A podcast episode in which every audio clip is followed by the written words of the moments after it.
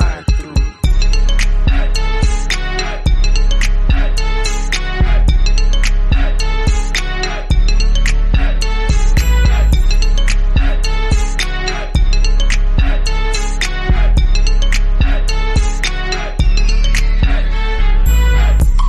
I feel like I feel like everything she already talks about is super aligned with everything that we uh, already talk about because Mm-hmm. Sonia, we talk a lot about you know the taboo topics and whatnot, and I mean we, we love it because it seems like a lot of people they're you know kind of afraid almost to talk about the taboo things in life, and especially sex, you know, mm-hmm. and to see that you're on TikTok and you're just over there doing the sex facts and you know being open about it it seems like people are just all out eating it up right now yeah it's been doing really well. I'm all about the taboo topics and i want to destigmatize a lot of things that have been stigmatized. I don't believe in shaming people for just their human responses like sex is natural. We all have sex. We're here because of sex. And it's something that i started getting passionate about about like 10 months ago. And yeah it's i love talking about it. And my the fav- my favorite part about talking about on tiktok is the feedback i've been getting has been Mhm. really nice. A lot of people comment on my videos saying, like, I've learned so much from you. My husband and I, or my wife and I, watch your content, and you've really improved my life in so many ways. Like that makes me feel good. It like warms my heart, you know. you know you know what i've realized is the things that do the best on the internet is the the kind of content that people can find and find a breath of fresh air in and a lot of times it's the taboo content because people go looking for the things that they could learn from you know? Or if they're experiencing some kind of some kind of uh, issue or if they're having a fetish or whatever it is that's coming on you know lighting up the the sparks in their brain they go to the internet they go to google or now they're going to tiktok and you know they're typing in keywords tags and everything and it seems like the things that people find a breath of fresh air in is all of the taboo topics. So you know i don't i'm pretty sure like the way that i came across your tiktok was potentially by looking up things that are almost in line with some of the content that me and Estella have been putting out. And somehow your TikTok popped up, and that's just how the algorithm works, right?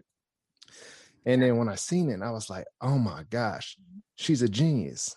and, and, and then so like it was it like something that you planned on doing when you went on TikTok and just started posting, or it just kind of happened? so basically, here's the rundown. I discovered TikTok like right when right before COVID started. My friend Vivian told me about it and I automatically got addicted. The algorithm is super smart. It only shows you stuff that you want to see like you Yeah, just it mentioned.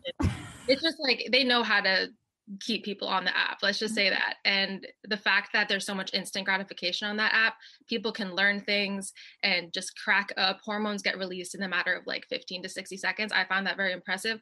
So I started doing the thing that most people do. I started like learning how to make videos. And obviously, COVID being that I had more time on my hands, I was like, I want to start like connecting with people and making people laugh. So I started doing like little skits that people do and like voiceovers and all that kind of stuff. And a lot of like um, single empowerment. Like I've been single for a long time, just trying to make people feel better about that Mhm. and it kind of slippery sloped because I there was something that happened to me like last year uh, before COVID. I was bartending and I w- I got into this like relationship situationship with this guy that wasn't on my level in terms of like good Tisk, enough for me tisk. at all. Yeah. Um, but you know, when sometimes when you get intimate with somebody, you start catching feelings for them. And psychologically, I'm able to understand that because of like the research that I've done. And looking back at it, I really started like reflecting on myself. Like this wasn't someone who's like doing anything with their life and he didn't really even treat me well. But because we were having sex, I caught feelings for him because of hormones. And I went to this seminar for my program for credit. It was a Right. sex and couples therapy seminar. This Dr. Tammy Nelson, she has like a TED talk out there and a bunch of like books. She's she's amazing. She's really smart. Um, you know, I, I look I, I like to listen to her content, Dr. Ruth, all of that. So I went to the seminar and like the one thing that really popped out to me from that seminar from 2020 was when women have sex with men, they catch feelings because serotonin, oxytocin, and vasopressin are three hormones that get released during sex. And it happens for men too, especially like oxytocin and serotonin, but not as much. So there's actually, it's really interesting because hormones are different. And there are different hormones that get released for men that don't get released for women. It's it's very interesting and people don't really think about these things. And then it made me think like, "Oh my god, that's what happened to me. This wasn't someone who's to my standard, but because I had sex with him, I caught feelings for him. I started like envisioning like what if he I was pretty much like falling in love with like the potential of what he could be. Mm-hmm. And I think a lot of women do that. A lot of women get into these like relationships, situationships, and then they start like trying to fix a person or thinking like okay this potential person like this would be great if he could change if he could actually start doing stuff and mm-hmm. they fall in love with these men or or women of course it could be women too who are all talk and not actually so that was like that really hit home for me and i kept thinking about it and as i started getting over him because he betrayed me he was like cheating on me with another mm. server it was disgusting like and the way that i reacted i'm not proud of because like i wish that i was stronger but it made me stronger like every every kind of betrayal does and i was already making tiktok videos and then one rainy day i was like i should make a video about what happened to me but just kind of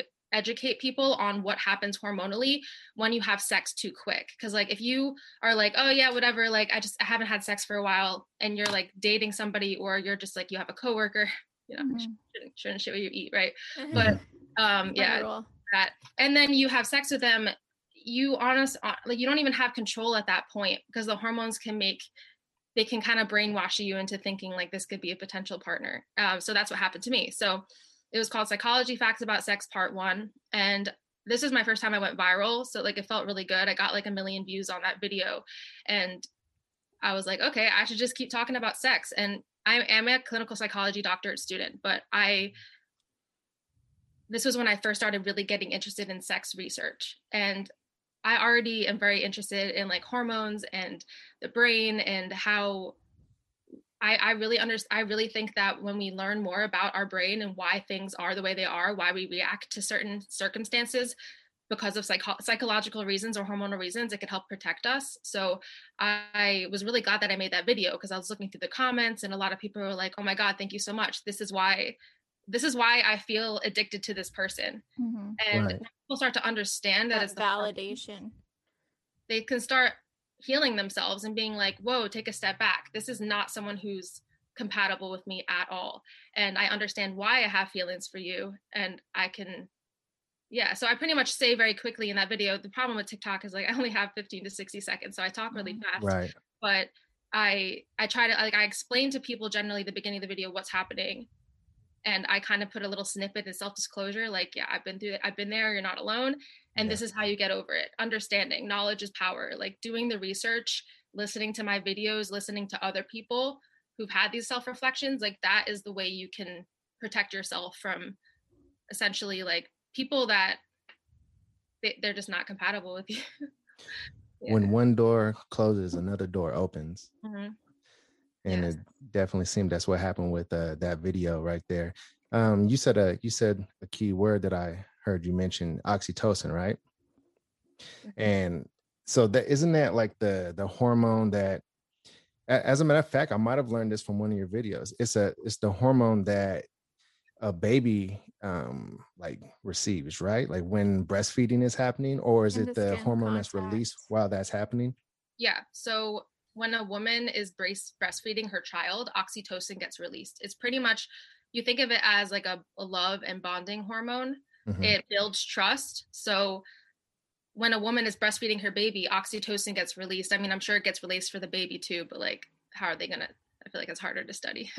um, but for right. women, yeah, I mean, it's just bonding in general. The baby to the mother, the mother to the baby. So when you have sex with um, let's say you go on a couple dates with a guy you're not really sure you're like red flags he isn't really goal oriented he's not checking off things on my list uh, i haven't had sex for a while you have sex with him um, even though you know like logically this mm-hmm. isn't someone who's good for you the fact that you had sex with him automatically releases oxytocin which is a trust hormone you automatically feel safer with that person and then that's when your brain starts telling you things that aren't real like oh maybe this could be someone good for me So it's a trust hormone and it, it could be a little bit scary if you have sex with somebody who's really like toxic and not good for you. And this this is like why guys are expected to be like the protectors, probably. You know, like because when they're, you know, you know, having a female produce that that hormone she's probably naturally thinking like okay this is a protector. And then like when the situation comes about and he doesn't protect that's probably is like the main thing that's turning her off from him is like oh dang my hormones were wrong totally. So like guys they don't they don't produce that at all right? The oxytocin or no it still gets released. Um, I've, I've done a lot of research and the the one study that I was reading that always pops out to me is vasopressin gets blocked for some reason when a man ejaculates. And that that particular research study made me think like, okay, there are some hormones that get blocked. Um, and there's more of a release of dopamine. Like there's just a difference in hormones.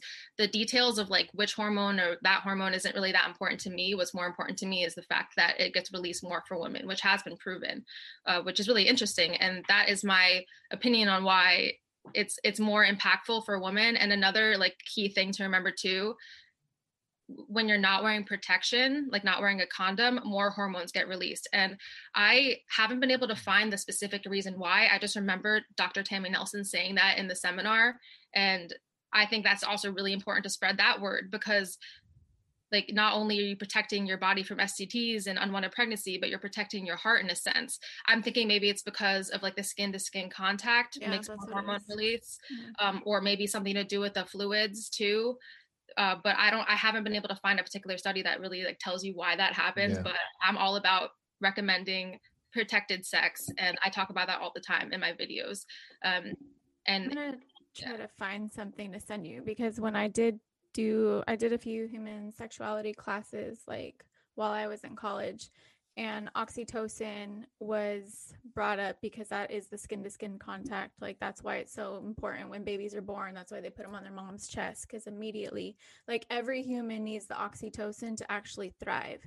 So like there's these orphanages like in China that they called like the dying rooms when there's a unwanted child born they'll put them there and they'll completely deprive them of skin to skin contact which then makes them not actually grow and thrive and eventually die like in infancy.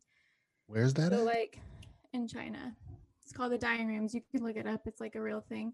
Um but that's what that's that's that that skin to skin contact the lack of the covering of the thing that's it allows your body to secrete like more and absorb more yeah that's a really good description of why that happens and regardless it's just wear protection especially if it's not somebody that you are sure about and i honestly think too like another issue in society is people having sex too fast which is why oh, this happens sure. so much like the catching feelings for the wrong person thing because you are skipping over the intellectual bonding like let's see if we're compatible and you're going straight to the sex which is making you vulnerable to the hormones maybe this is why guys who are uncircumcised fall in love more than guys who are uncircumcised Where'd you find just that? Playing, everybody. I'm just playing. oh, where's that article?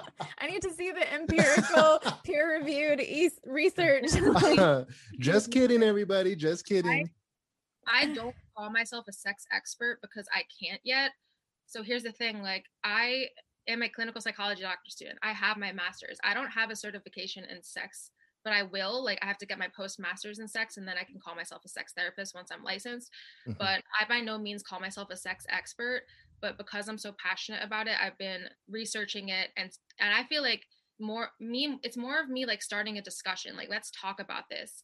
And because i think that talking about sex as a society is just going to make us better. As a society it's going to improve our interpersonal relationships our psychological well-being. And i could talk about it for hours like all of these things that i've learned but a message that I do want to get out there to people is I'm not doing I don't do one-on-one like sex therapy because I'm not qualified to do that. And there's a big difference between someone who talks about sex and looks up research-based information and starts a discussion and like a sex therapist who offers one-on-one services, which is something I will do one day. I just I get a lot of, you know, private messages and emails to my business email even though that's not what it's for like I have this issue. Can you help me? And I just I have to either ignore it or be like, I'm sorry, I actually can't offer this personal right, service. Right. I'm I feel very appreciative that you see me in that way in a lot of ways, but um, I had to put like a disclaimer in all my videos. I'm still a student. I'm not a therapist yet. I can't Right. practice. I ha- can't practice without supervision. So that's something I just want to keep pointing out to the public, just because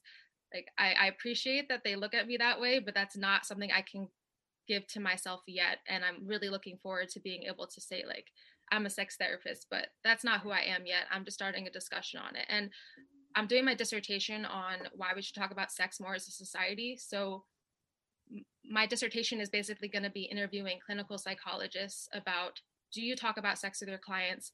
Why or why not? Are you comfortable doing that? And do you feel like, and I feel like a lot of people, therapists, and for example, they avoid sexual topics because they don't feel competent. Because in my doctorate program, we don't have a human sexuality course. And I've been like teaching myself a lot of stuff on research based Mhm. information, but it is actually really important to building rapport with clients to be able to not be so like squeamish about that topic. Right. And I think it's really important. So that's something that I'm talking about in my dissertation. And just like the fact that sexual satisfaction is so linked to depression and anxiety, like if you have low sexual satisfaction, then you're more likely to be anxious, depressed, have not so great interpersonal relationships. Like all of these things are linked so much that I feel like every therapist should feel comfortable talking about it. And if they aren't, then why is that? And all of that. So that's what I'm doing my dissertation on, like a little snippet. I think that it's especially important the fact that you're out there on TikTok doing it and as a woman doing it because I think that obviously it's no secret that the US educational system surrounding sex education is a fucking joke, right? Sure. Like it's a joke. Yeah. It's so um like the the whole abstinence thing it's still like and it's completely like rooted in patriarchy right like it's very like discouraging on women and sexual sexuality and it, it's totally discriminating against women and you know people who are non-binary non-conforming and all these things. And so i think that it's really great that you're you haven't you've created a platform big enough to get um a word out there to to even start the discussions because i think a lot of times like i know myself when i was a teenage girl like nobody talked about it and if they did talk about it it was don't do it. If you do especially because i grew up catholic i was like raised catholic so you you don't even have sex with yourself because you're going to hell you know what i mean? Like all these things. And i wonder like not i wonder i i know we all know like how much healthier of a society we would be if the information was provided in uh an open non-biased kind of way at a young age. Like if people were able to have discussions and be comfortable enough to have these discussions at a young age how many little how many young girls wouldn't get assaulted?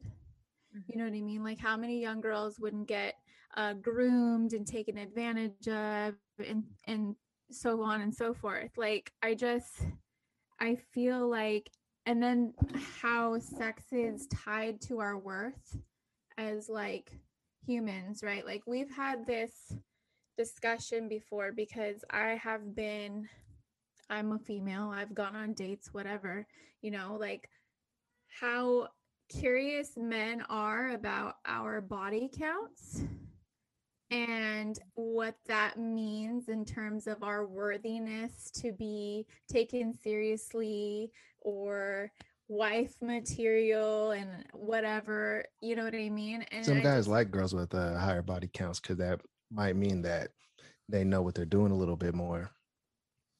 but it's i mean that's what a needle in a haystack bro like I mean, I don't know. Sometimes because just some guys marry porn stars, you know.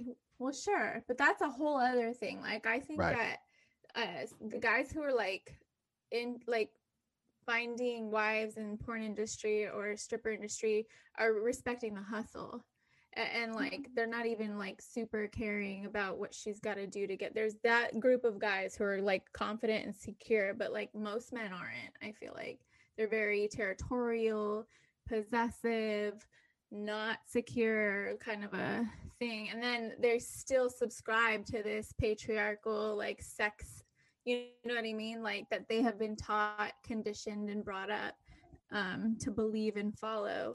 And so I think that like that's why it's always been important for like me and us to like especially because I have a male co-host and I'm a female and then the majority of the people who watch this are men demographics wise. And so it's always been really important to me to make sure that like a female voice is heard and it's like no no no no no actually. And i think it's really cool that you've built this platform to kind of like throw it in there. You know what yeah. i mean? Not really throw it in their face because they're kind of looking for it if it's popping up on their shit but like it's it's empowering like you said knowledge is power.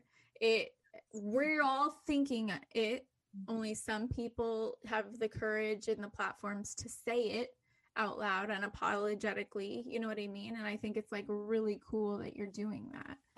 Because it's something i'm also passionate about. I'm, i mean i'm not trying to be a sex therapist or anything like that but what i've always believed Thankfully. in is the power of of conversation and mm-hmm. that's why like i've always wanted the podcast because i wanted to have conversations say things that I wish people said, you know, from from at a young age to right now and and like get those things going like and a lot of people are like we love your topics, totally relatable, like all this shit. Like people mm-hmm. want to hear this stuff. They yeah. want to talk about it. So like I'm happy that people like you exist on these platforms and have you know a good solid following because it's really important i agree with you and thank you for that i wish that it wasn't so hard recently for me honestly i know you're saying you said that people are eating this up but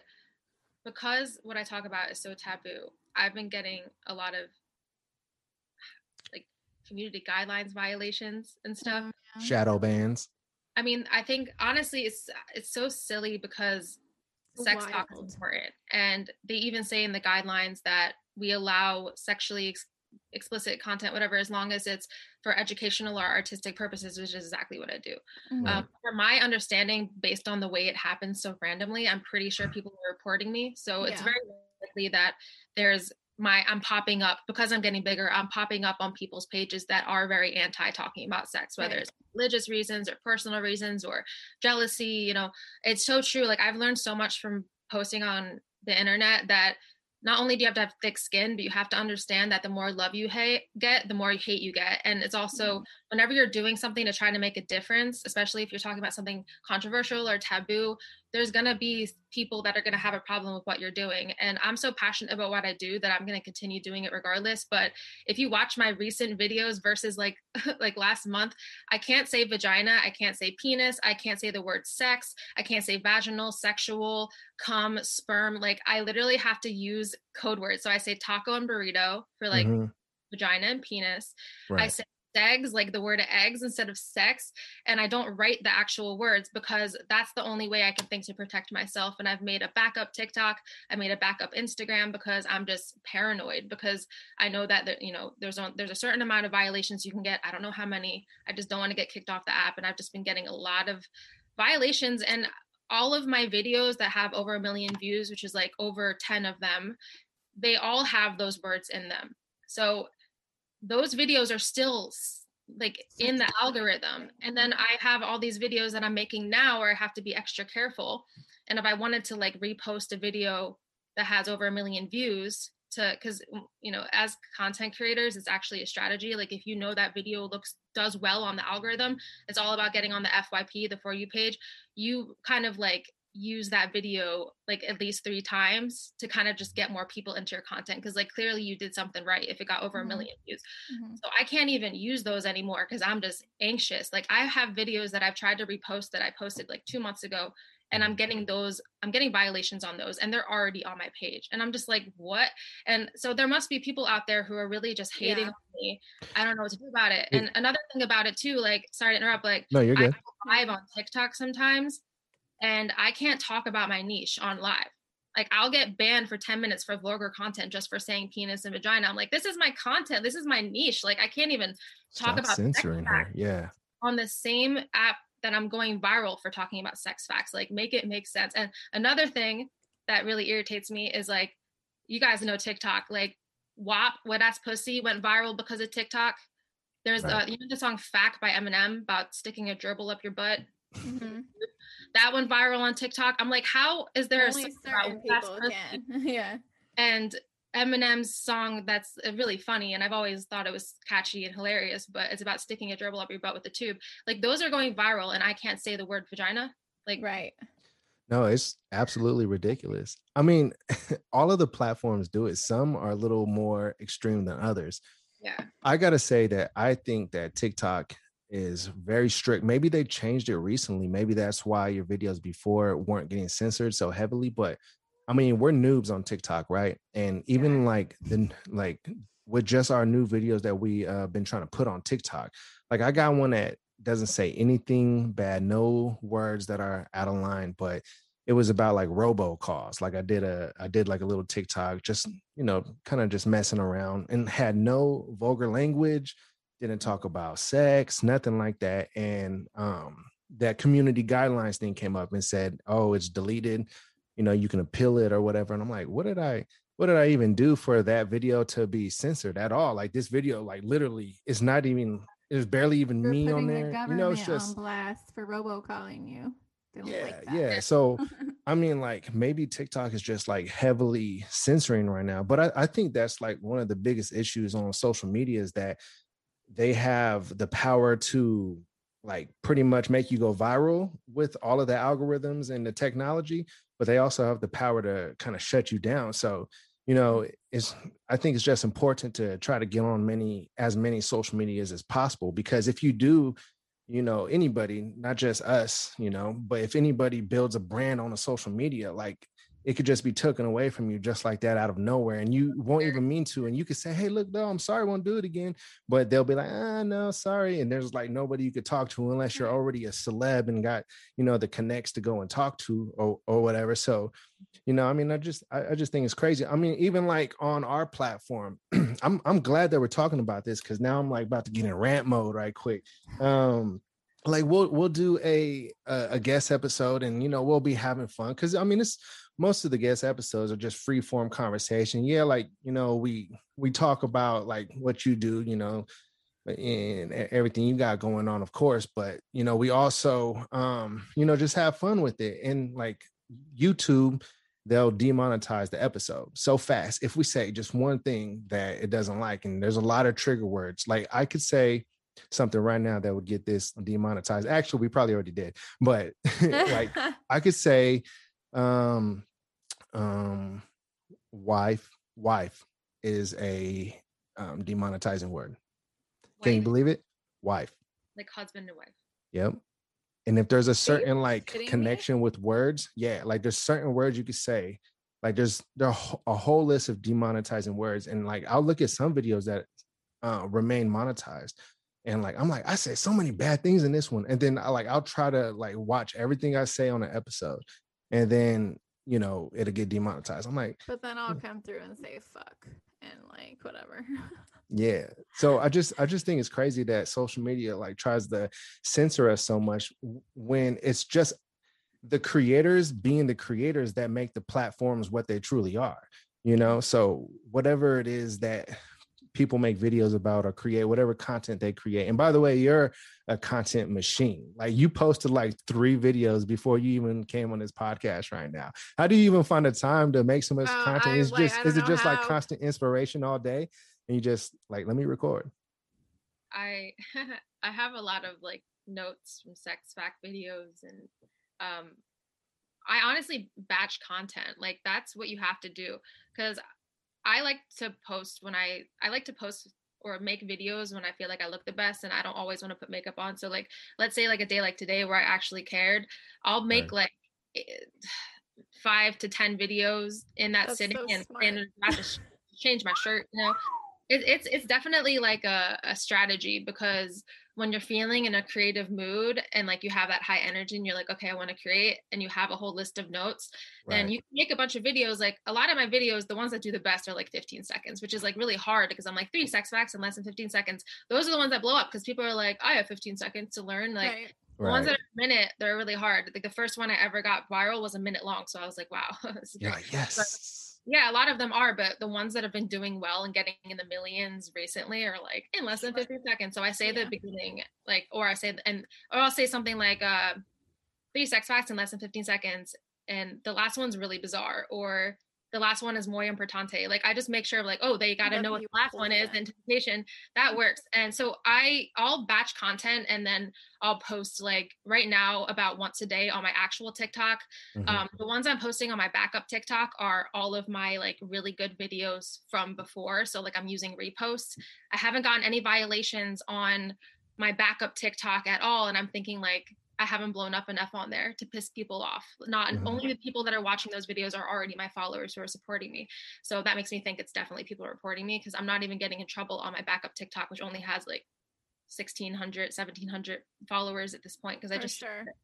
um, so and then ugh, Instagram's great because you can say whatever you want.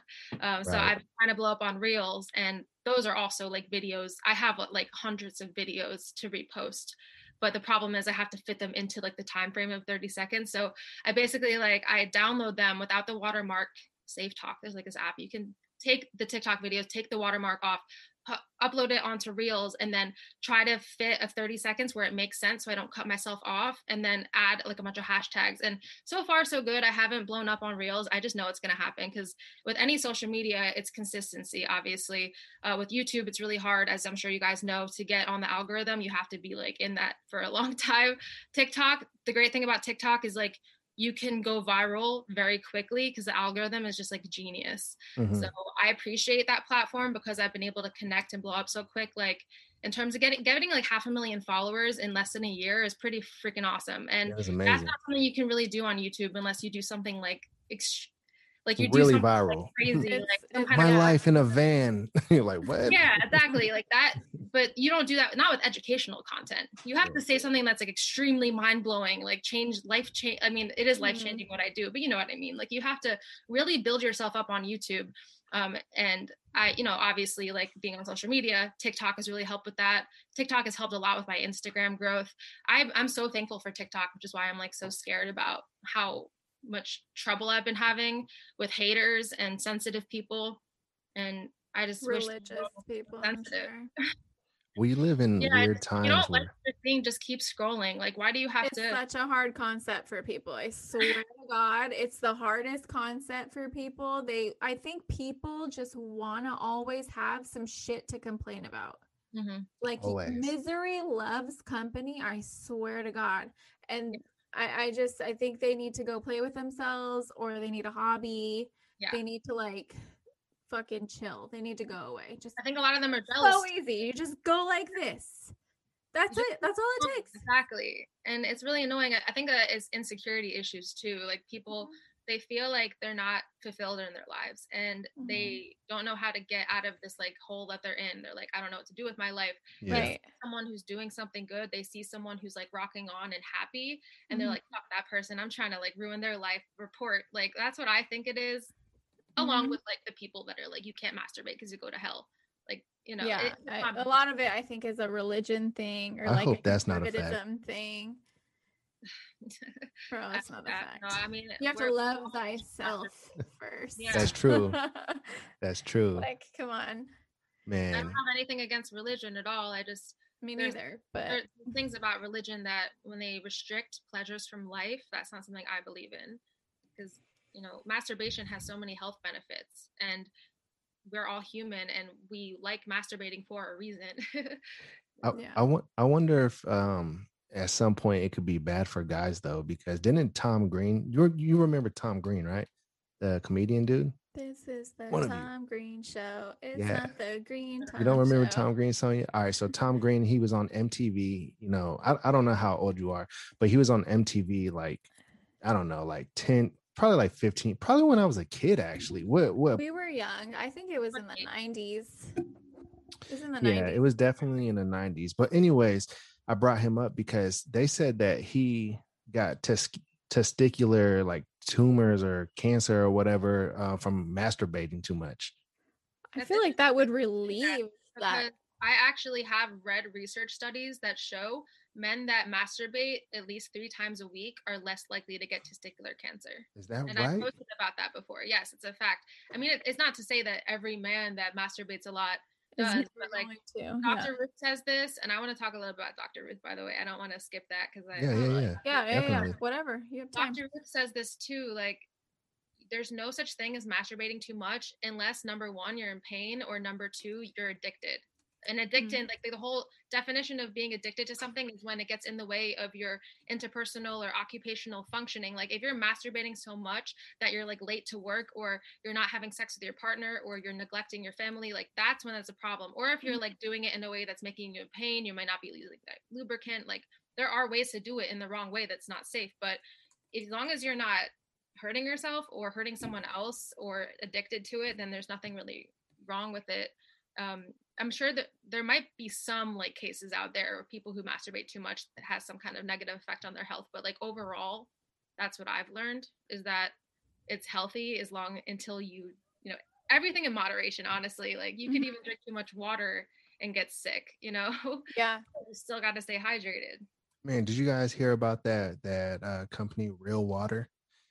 Um, it's like an alkaline company, and apparently, people who have been drinking that water a lot, they've been getting like liver problems and stuff like that.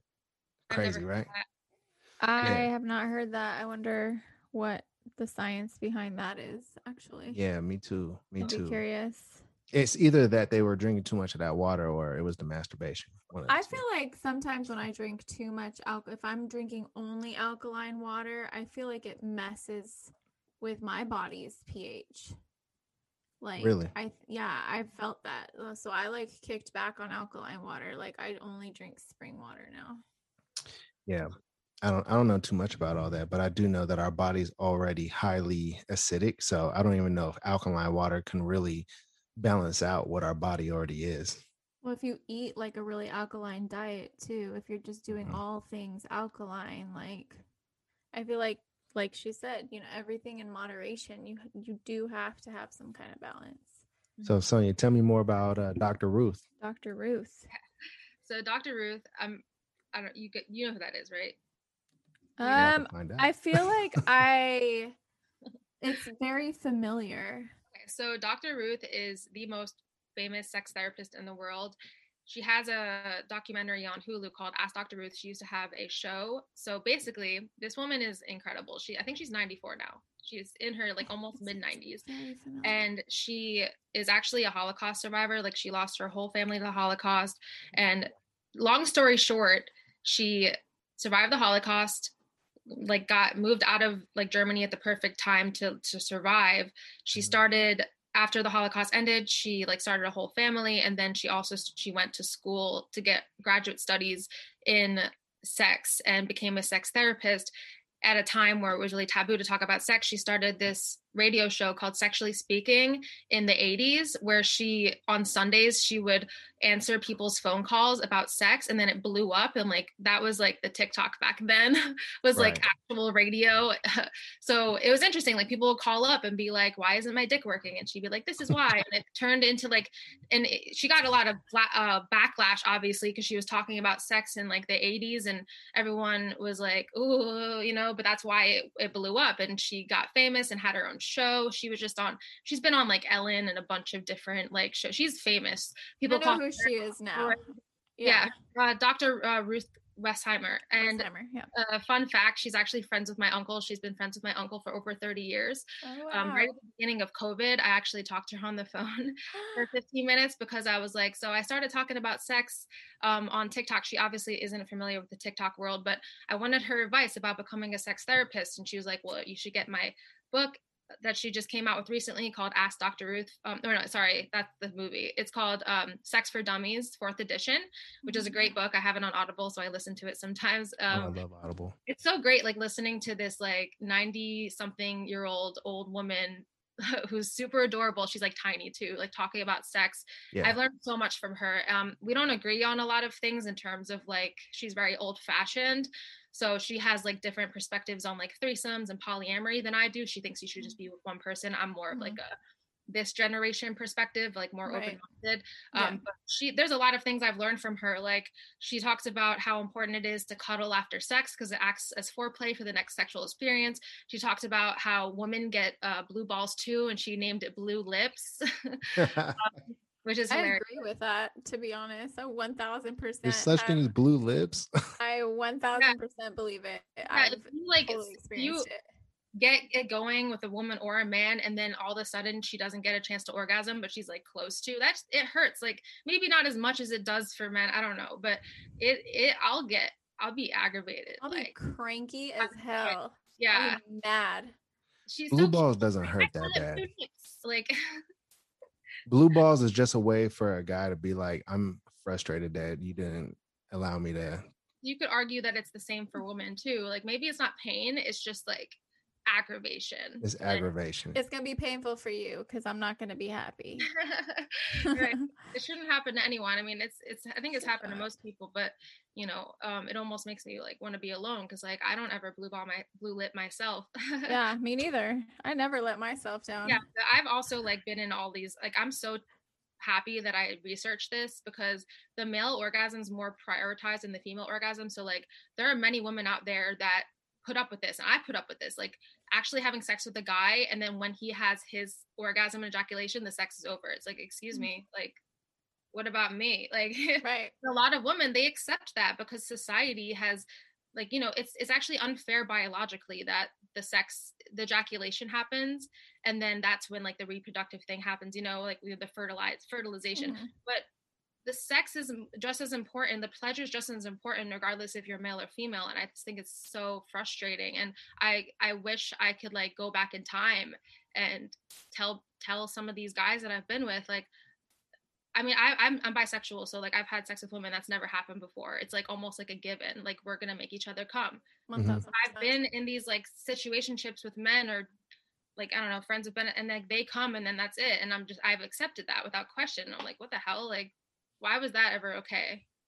Right. and we go back to these like these guys. Like we'll go and do it again, and no, it'll not happen getting you know anymore what I mean? for me. If you didn't Yeah. actually care to make me come, then Right.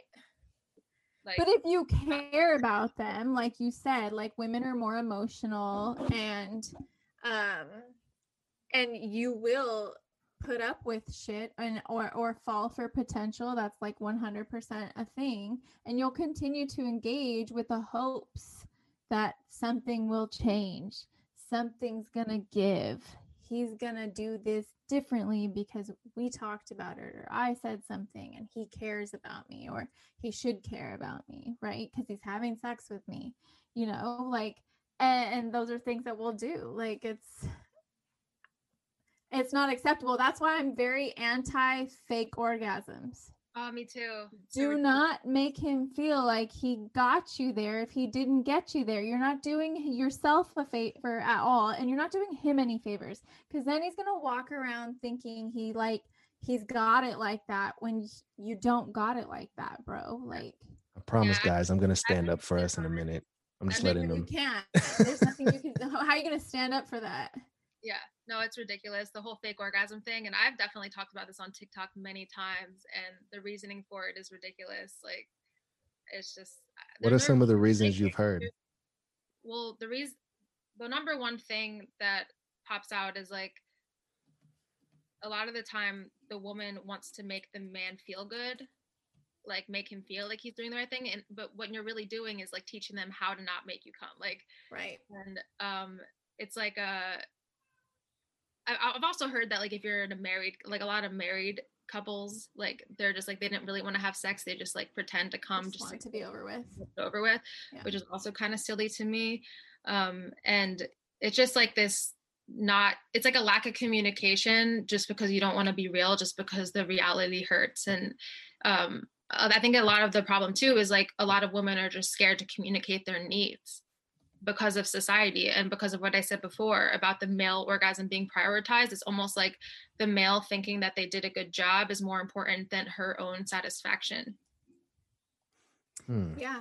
I- I, well, I, I've talked about that before too. We're not allowed to verbalize what we want or what we like and what we enjoy because that's what we "Oh, think. how do you know you whore like wow you know like there's a lot of like negative connotations to women enjoying sex and knowing what they want and Mhm. like demanding that like that is what the bare minimum you're gonna give me Mhm. and and then we're like these evil whores you know what i mean like Yeah, I just don't agree with the whole mentality where it's like if a woman has multiple sexual partners, she's all of a sudden a whore. But like we all know how it's the exact opposite for men for the most part. It's like, oh, he's the man, he's a ladies' man, like he's a pimp.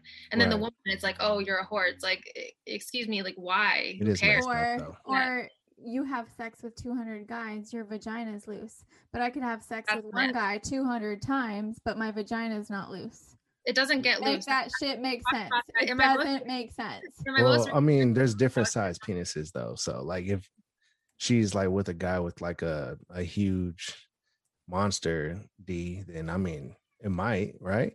It has to. no, so it, can have children Yeah, yeah. So basically, like, think about it like this. Ah. So, just I talked about this in my last video, three myths about sex, because this Okay. one's so common.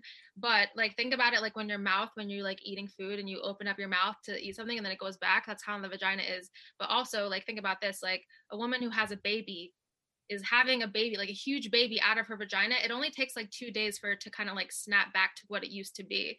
So it doesn't actually make sense for like a big penis to loosen a vagina it's actually a myth like that doesn't actually happen um, i have heard personal friends say that they can tell the difference between like if a woman had has had sex recently like they Mhm. can feel a looseness and i haven't been able to find any research that confirms that. I think if that is true then it's a temporary looseness but it doesn't make it like permanently loose. Like that's a myth for sure because i've done a lot of research on it. That and um what was i gonna say? We were there's like the talking about roast beef pussy myths also yeah well and because the vagina swells up to like two or it, it opens up up to like two inches when you're aroused Mhm. so like it automatically gets wider in there when you're aroused just like labia like some labia lengthen or get swollen when you're aroused and then when you're not it goes back to what Yeah. it called what- vaginal tensing or ballooning. Um, Right.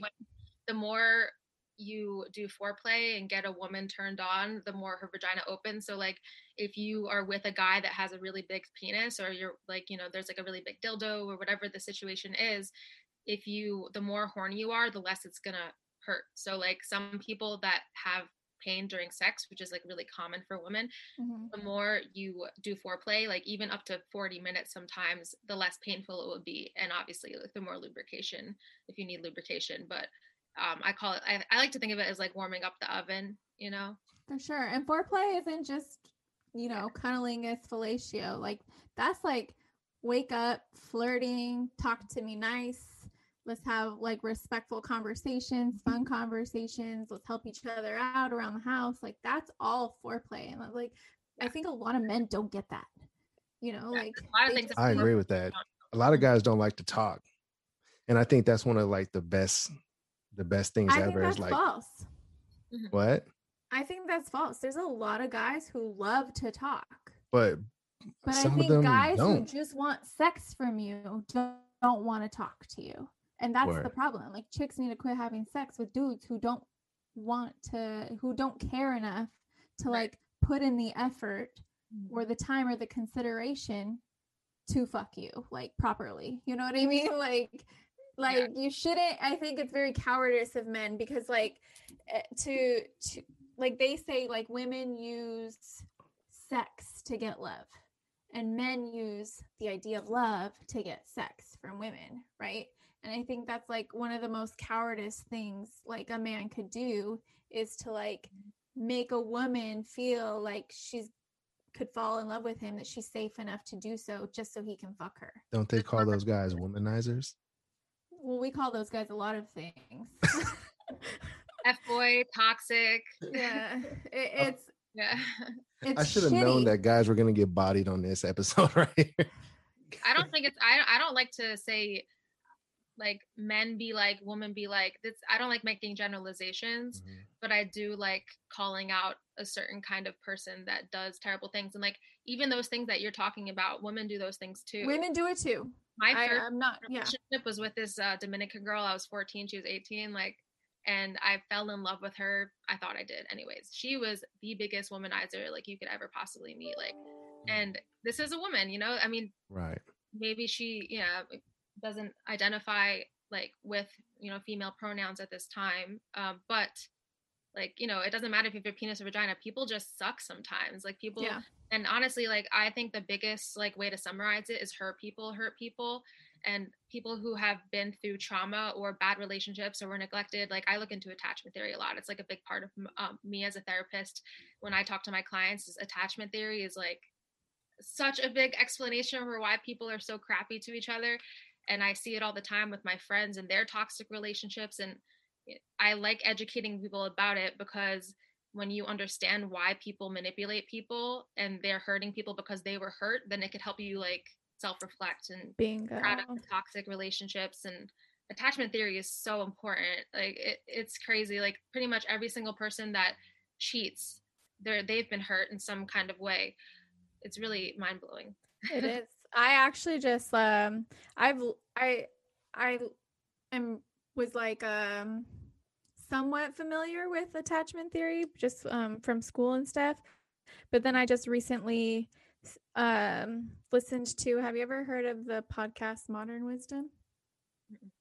Um well the guy that does that had a a therapist a psych a psychiatrist on there who specializes more in um evolutionary um like what is it like evolutionary psychology and like especially when it comes to sex and male and female and why we do the things we do. And he basically was talking about everything comes down to attachment. Like everything we do like comes down to attachment. And it, it's freaking mind-blowing when you like yeah. when you really learn about like what that is and even just like on the basic level like listen to that shit you have like several epiphanies in your own head. You're like whoa like that's wild. Like that's why i do that. And it's true. Like all of your relationships and your past relationships. And your and your relationships with your family your friendships like all mm-hmm. kinds of shit dude. Like mm-hmm. i like identifying this that and the other like why it's it's fucking mind-blowing. I like i encourage everybody listening to this to like check that out or like listen to something about that or read something about that because it's pretty crazy. I'll Word. check it out for sure. Yeah So i'll definitely listen to it. it's a podcast you said? It's a podcast. It was um an episode on there. I think it i think it's like episode 313 right? What was this? I showed it to you jimmy.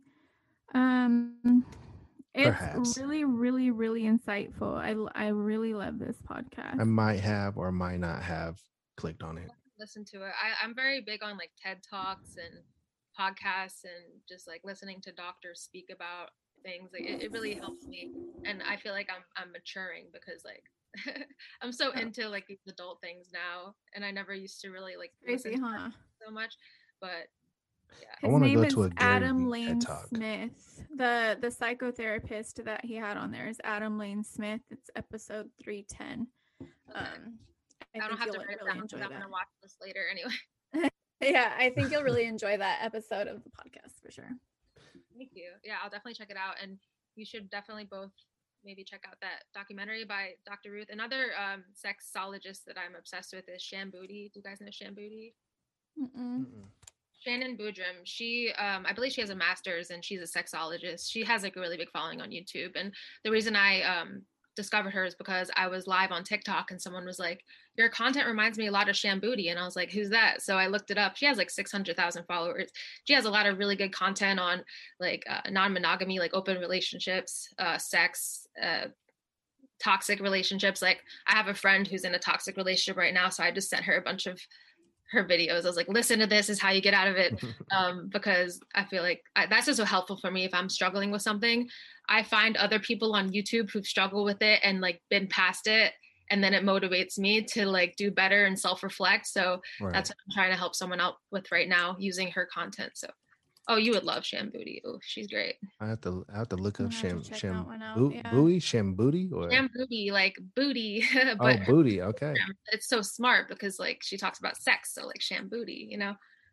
Yeah So- she's great. And she talked about intermittent reinforcement which is another video i talked about on tiktok that went viral about how um the reason that women often feel like they're addicted to somebody who gives them inconsistent attention is because of intermittent reinforcement. So if you're dating a guy who starts giving you attention at first and then takes the attention away it starts making us like self it starts making us question our self-worth.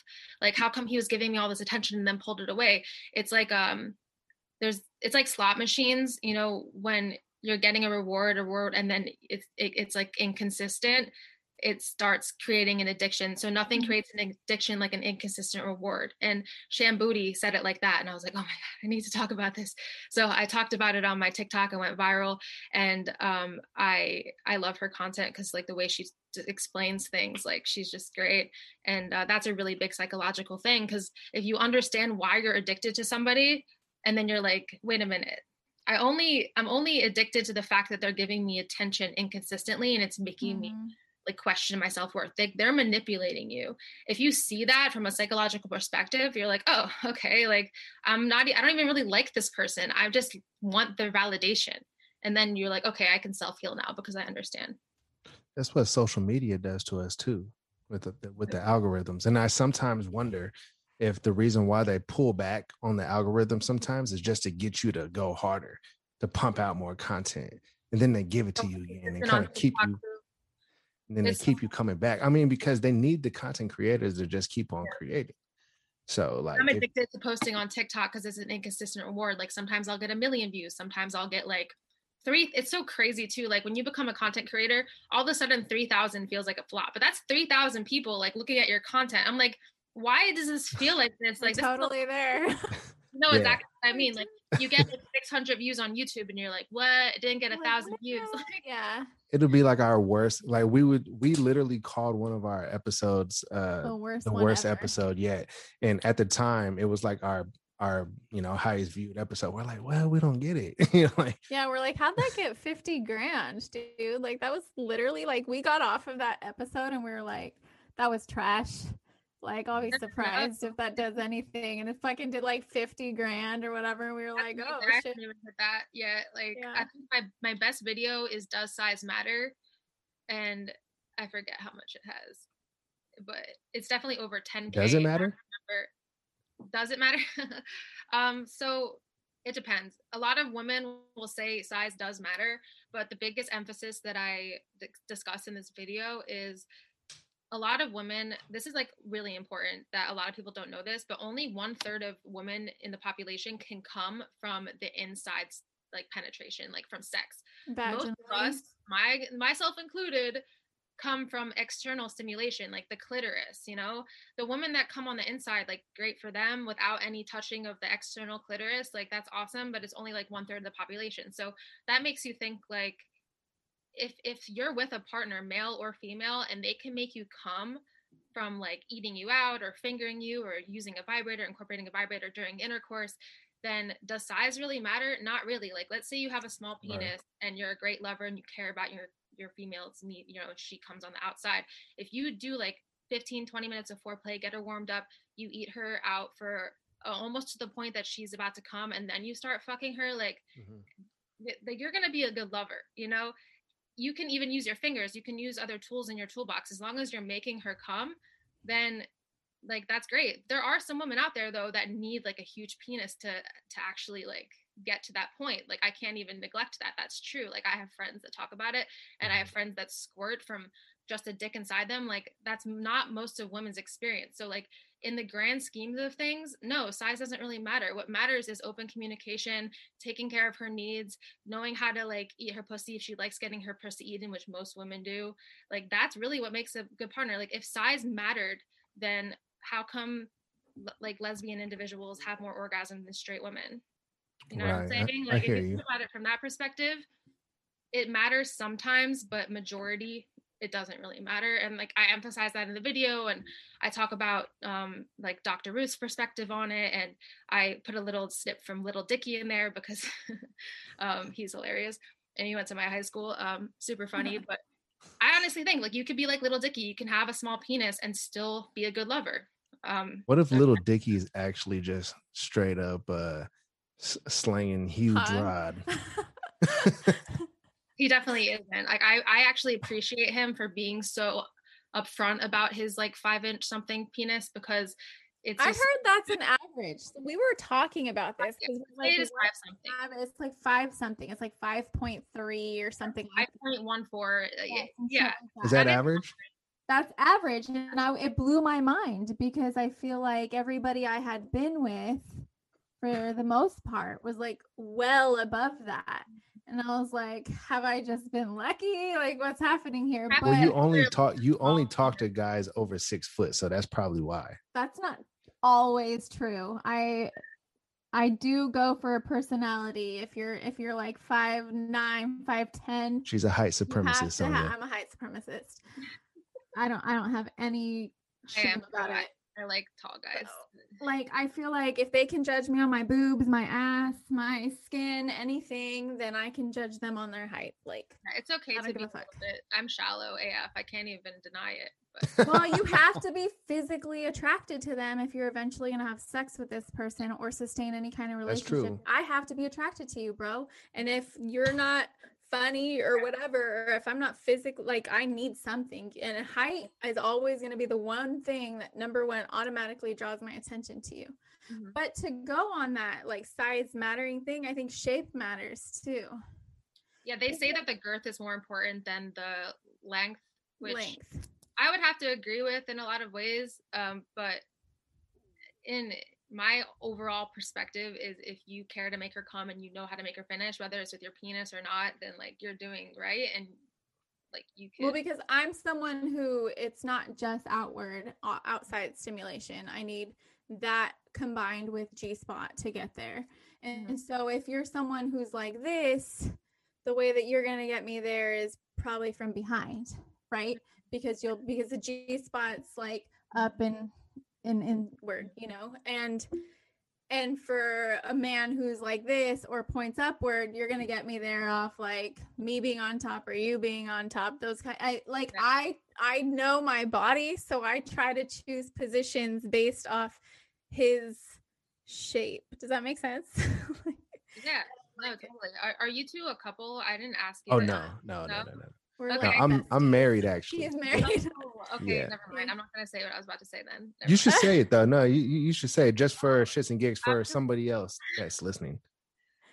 No, I was gonna say like I I was looking at your facial expressions while she was explaining. You just looked very interested in what she was saying. Like he he's actually really good about like because I've talked, like I said, we've talked about sex up all you know, just like fucking crazy, and I think Jimmy's really receptive to like um advice or input or insight of any kind when it comes to these topics because he is married and he wants to i think stay married and he wants a happy wife and like i Well- don't i don't doubt that whatever he's doing isn't working for him but Well, you never know like any like- little tip or whatever could like Oh yeah, I mean, I'm totally soaking it in right now. That's why I'm just kind of like listening, sitting back, listening. Like I, I love it when we have a guest on and uh Stella and the guest just, you know, start going going back and forth because I'm just like, I'm listening to a podcast. I'm like, you know, because I love listening to podcasts and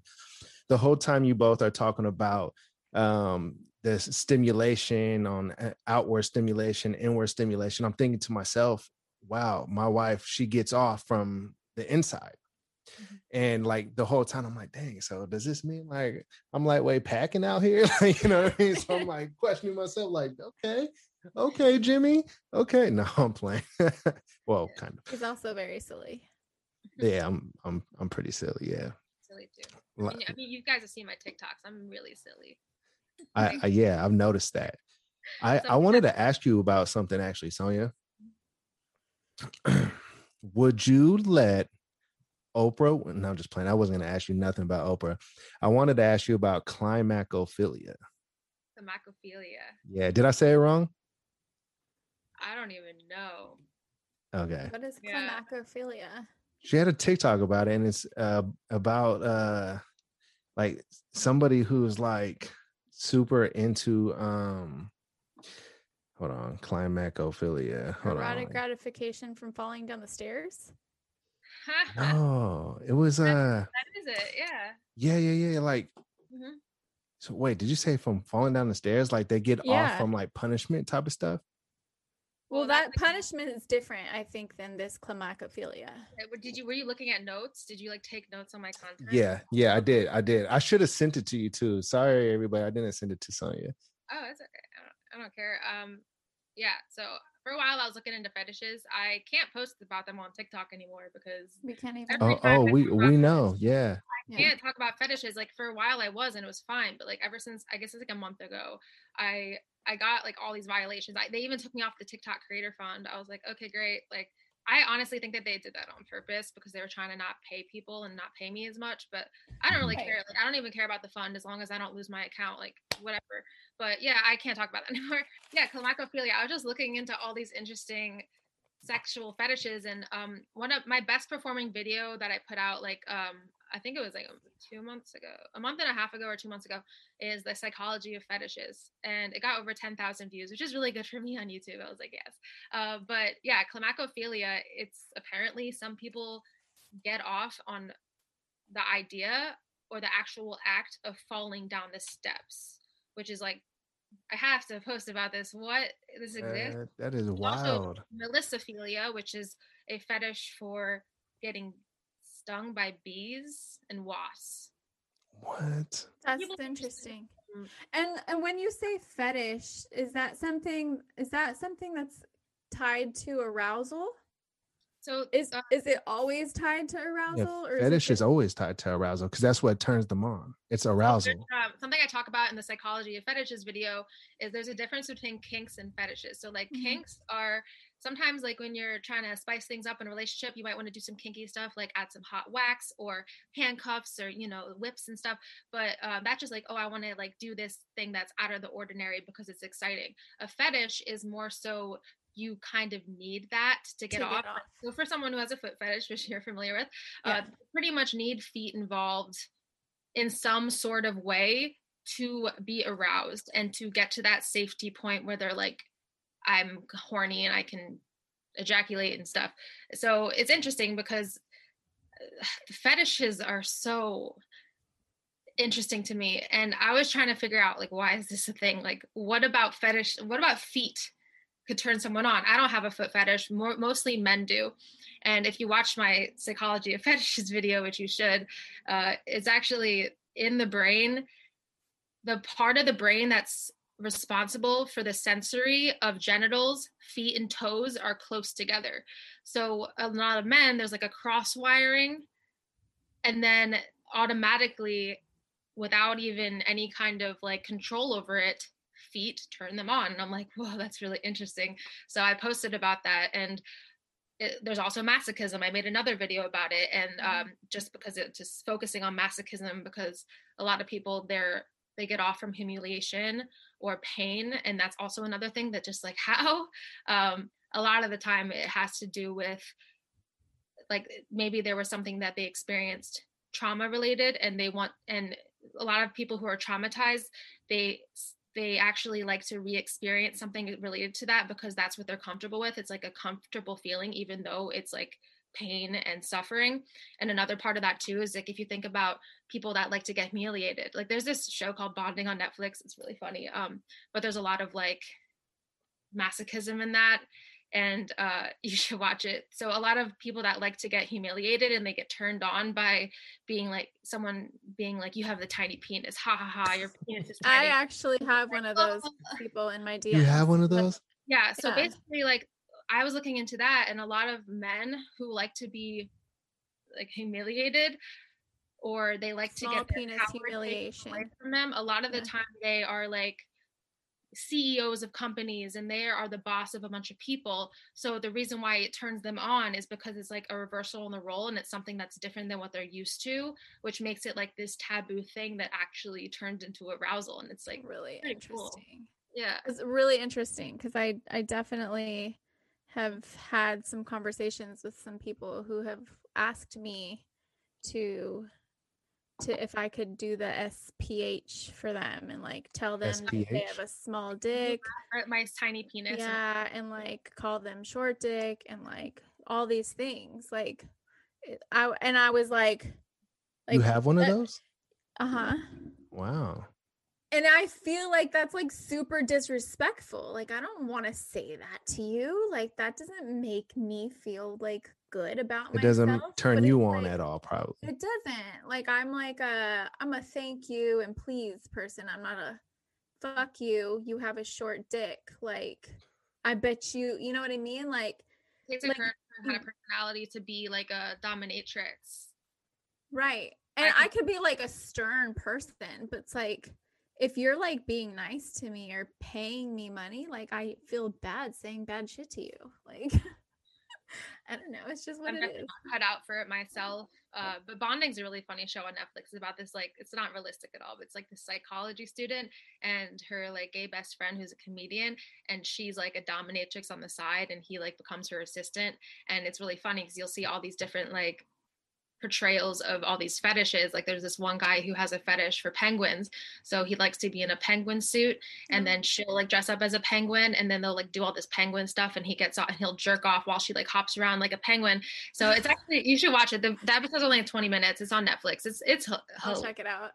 It's and of course it's like perfect timing for me to watch this because I'm a psychology student and this is like fetishes that actually exist. I mean, it's it's mm-hmm. more of like a comedy than anything else, but is is really funny. I've I've been learning so much about the foot fetish because, like you, I, you know, I don't have a foot fetish, but well, I might have one for my wife. Like, Lightweight. But like I'm like I'm you know I'm open minded to like hearing about it and and seeing, or more so just trying to understand what it is about feet that turns some of these guys on and the more that we did like the foot episode and or the foot episodes that we do on Monday, and the more people that come by and are actually open to educating us about it, um, it, it's really like opened my eyes to it and made me want to learn more too about it as well. And like it's just like it's like the smell of the foot, I think, that really drives them crazy. It's like something about it, the pheromones,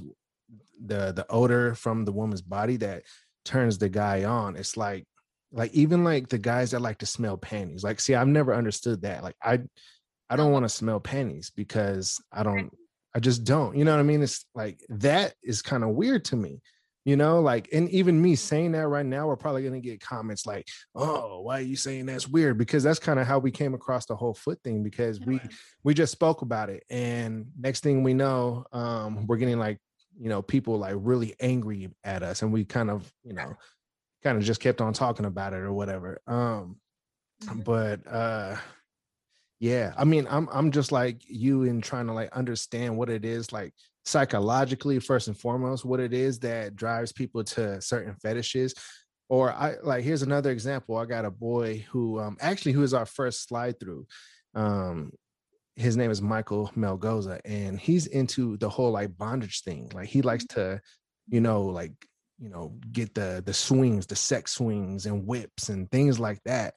And i, I just i'm i try to think it like think about doing it myself you know and i'm just like I, I just don't think that would do anything for me or or dressing up like cosplay and yeah or or even role play like i would 100% start cracking up you know like if i've dressed in a fred flintstone outfit you know and walked in Wilma I'm here, you know, like I, will I'd start cracking up. Right. To say that it's like weird and bizarre is pretty much just saying that it's out of the ordinary. But I I see people getting sensitive about it, and because my psychology of fetishes video did so well, I had a lot of people in the comments saying like they were offended a little bit because it's like I don't know anything about what they've experiencing, but this is just me trying to make sense of it. But like I said before, no matter what, there are going to be people that are going to get sensitive and upset about stuff, and me calling it bizarre and weird is because it's out of the ordinary. It's not to shame people, but that Mhm. is, you know, most people would say, oh, that's weird that people get turned on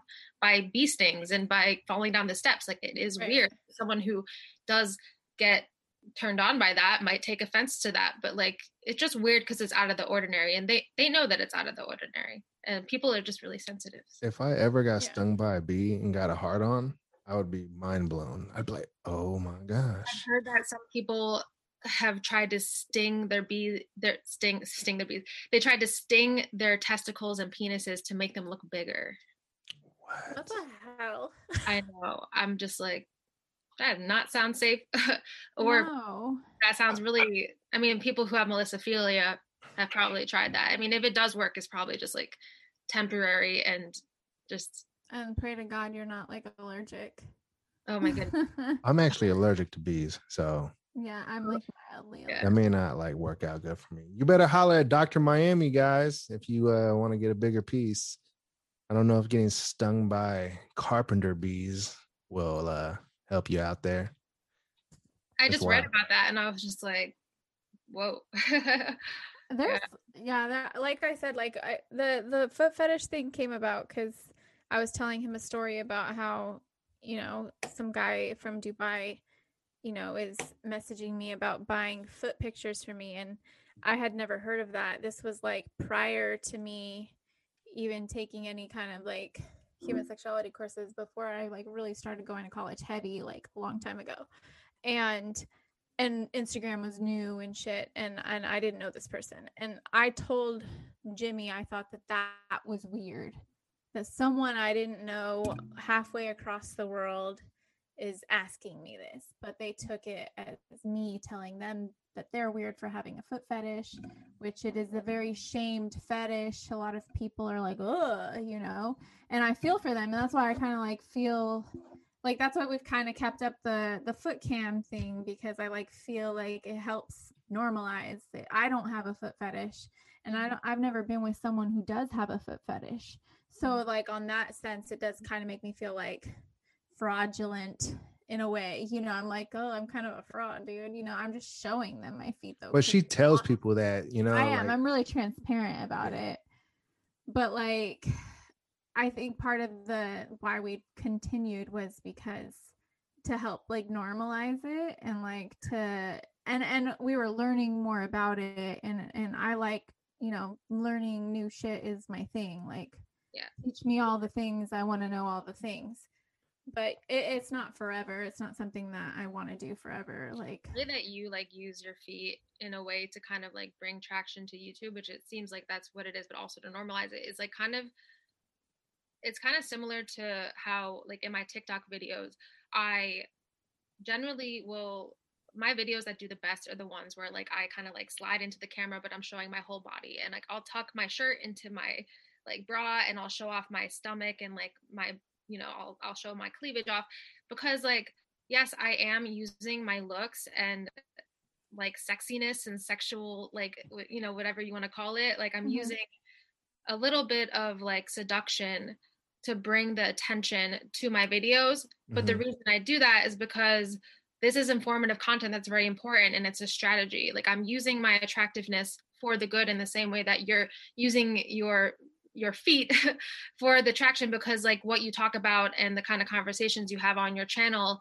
is very important just like it's important to me. So like i have a strategy that's similar to your strategy and i don't think there's anything wrong with that. And you know of course people are going to hate on you for that and they're going to hate on me for like you know maybe some people are going to see it as unprofessional.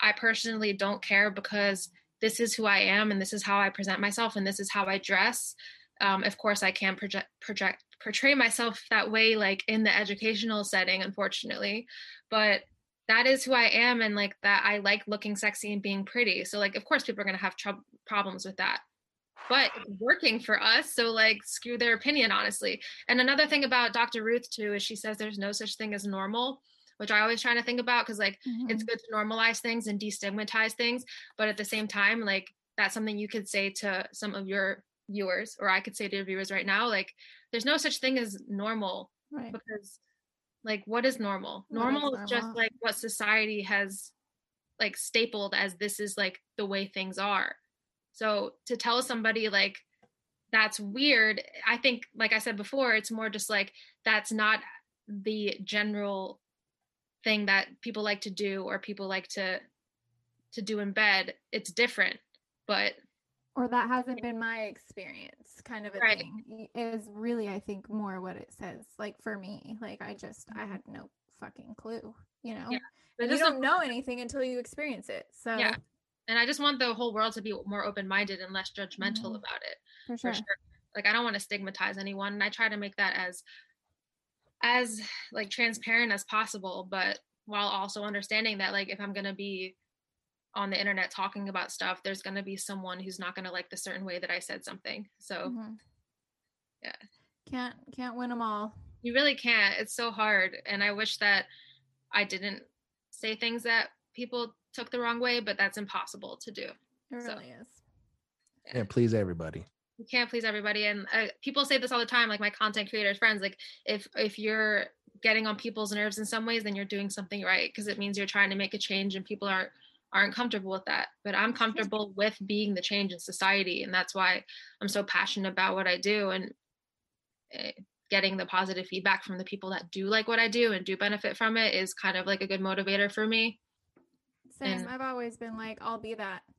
Like call me red man because i'll be that. Like i've always been that person in college. I was always the one that like nobody would raise their hand and be like i'm not afraid. Like i know half of y'all didn't get that shit. Like excuse me i need you to break that down like i'm five like Uh, Hey, I'm I'm with you on that. that is me 1000% and that's what i've always been that person just in my friends or my family like i will speak up and I've like done that in, like, I went, I've done that in like group settings, like for job interviews, yeah. where uh, they'll ask you, okay, we need you guys to work as a team and do this. And like it's something super complicated, and everyone's acting like they know what they're doing. And then I go, uh, I don't know what the heck is going on. We didn't have enough time to figure this out. yeah And um, for the record, I, I never got those jobs that I did that in, but I just didn't want to bullshit. You know what I mean? I wanted to for I've so People always 100. been an advocate people love like people care so much about what other people think of them that they don't feel like they can be transparent Mhm, and they're more comfortable in the crowd than standing out mhm. i feel like being a, a an educator. I don't like the word influencer really but like i guess you could call me that um uh, but being like a content creator on the internet has made me more comfortable with like a lot of things like expressing myself. Just feels good too like to have a a perspective on something and just share that perspective and then have other people that are like oh my god like i agree with you. Like that's really validating and it feels really good. So that's something that's been really good for me in, terms of my own mental health is like bonding with people and teaching people but also like having these really important discussions just like we're having right now like it's really good because like we're just getting smarter and more knowledgeable as we do it and we're connecting with others and making a difference so it's like That's so true.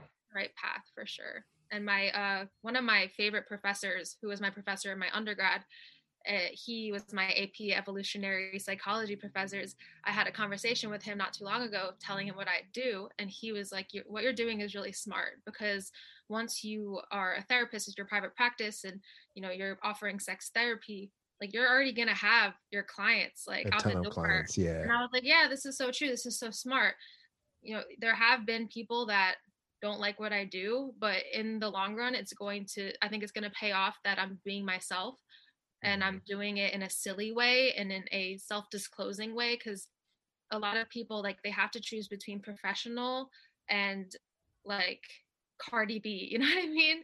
Like, they have to choose mm-hmm. between like, who they really are and want to be and like expressing themselves and self-disclosing and being like this rigid person like i don't really agree with that i think that i should be able to educate people and be myself and Right. self-disclose and be like yes i'm trust you more. bisexual this is who i am and i also have experienced these things that you're experiencing and that's why i'm passionate about this and you know if you don't like that then move on. that's along what it is. That's what it's about. You're coming alongside them. You're not coming at them. You're not above them. Like, and that's ultimately what's going to help you be really successful in that field because, like, you're not authoritative. You're not like scary or intimidating. If they are relating to you, they trust you. You have this, you know, they'll be more open to you, which will in turn make their heal their therapy more like um what's the word i'm looking for effective you know like it's i just i think it's overall just gonna Mhm. be a really good thing for you and i'm glad you do it i'm really happy for you i'm happy that you're here talking to us Yeah, no, Yeah, this is me really too. nice. Yeah, I like the free flowing, just like discussion aspect of it rather than just following. Because I was in, um, so I just told you how my professor was like, Yeah, you're great for doing this. Is great. This is so smart. He actually connected me with one of his other past students who has his podcast on Spotify. And he, like, we did this like interview over the phone thing. Mhm. Uh, and it was like questions that he gave me and it was really fun too that was actually really awesome but this is even better because like i can see you face to face and we're having like all these conversations about things that i'm passionate about and i, I can't even talk about in some of my lives god forbid i say penis on live like I, I penis, I try to get- penis I try to get Stella to let me uh, make this episode live. She was like, "No, absolutely not." I was like, "Oh, I'll well ask her first. there's reasons why and it's because first of all I- respect you as a professional so i'm like in case there's too. I do too. anything that is said then maybe she's like oh actually let's edit that out and then also our audience they're not always all the time the most respectful people you know some and i'm not gonna like put up with people disrespecting our guests like Shape up, boys. tolerate You better shape I- up." do all the time honestly like i go i go live a lot on this app called bigo live um, and it's been great because i could actually say whatever i want on there um, Mhm. there's still a lot of like i can't be too sexy in terms of what i'm wearing i have to be careful with that and some other things but um, i've been able to like do i do this thing called sex jeopardy on there where i do like it's like a sex trivia but it's with the jeopardy board like i made a whole board and everything but yeah like i have a bunch of friends that are admins and they have to kick people left and right when i get a lot of viewers and recently i've been getting a lot of viewers uh, which is great because um you get a lot of money from that like there's a lot of gifts it's like a nice live streaming app for and then the app pays you when you get a certain amount of gifts it's like a quota system Mhm. but all over men are just they don't don't know how to talk to women like really at all and i'm sure you get it all the time too but no matter what social media you're on whether it's instagram tiktok Bigo youtube anything you're gonna get the people that just don't know how to talk to people it's just don't know how to behave. Yeah, I mean, i don't mind that like honestly i'm so and I didn't know you. You know what I mean? Like Mhm. Communication, uh, outside of an email chain, you know. And I'm just like, I just don't want to take that chance. I just want to make sure she's comfortable. This is a safe space. You know, I'm just like. You know, I mean, if you're down for lives, we're down to do it every, you know, whenever. Yeah. But Whenever. um, we're one thousand percent open to opening the platform and like let's let's fucking talk about it. Like, yeah but for this one, I, I was like, ah, we're just gonna. Yeah no we could do that in the future i i think i need to do more collaborative lives that's something that i haven't done enough but i've wanted to We're and I think Let's it's do it, smart man. because, like your followers see my followers my followers see your followers it's just a Yeah, smart thing to do awesome. Yeah. um in terms of like growth but also getting the word out on like important topics For I'd be sure. One hundred percent. Well, thank you so much, Sonya, for uh, coming on the Cypher and Chronicle slide through. I like to to jam out on the way out. i can't jam out without music though Can you You tell everybody uh, where they can find you? Yeah, absolutely. So I have uh, a TikTok, obviously. We've talked about this a lot on this podcast. Uh, Sonya underscore Maya. That's where my biggest following is. I post there daily. I also have a backup TikTok, but let's just focus on my main accounts because there's a lot. So there's my TikTok page. I also have a YouTube channel, Sonya Maya, uh, S O N Y A M A Y A, just like you can see right there hey. post every Wednesday uh, sex, psychology, relationships information, um, all research based content. I also have uh, Bigo Live. This is an app called Bigo, like Big O, get it? Like big orgasm. um, so that's how you can remember it, or Bingo without the N. Uh, Sonya Maya on there as well. Yeah, I love posting content about sex and relationships. I'm on Instagram as well, trying to get blow up on Reels, so you could check me out on Reels as well. Let's and I- get her there, guys. Follow. Everybody go follow her Sonya. ASAP. Thank you. And uh, man, thank you once again, Sonya. Super awesome time. Yeah, this is really Don't fun. hang up yet. Okay, well. We'll talk to you all on Monday. We're out.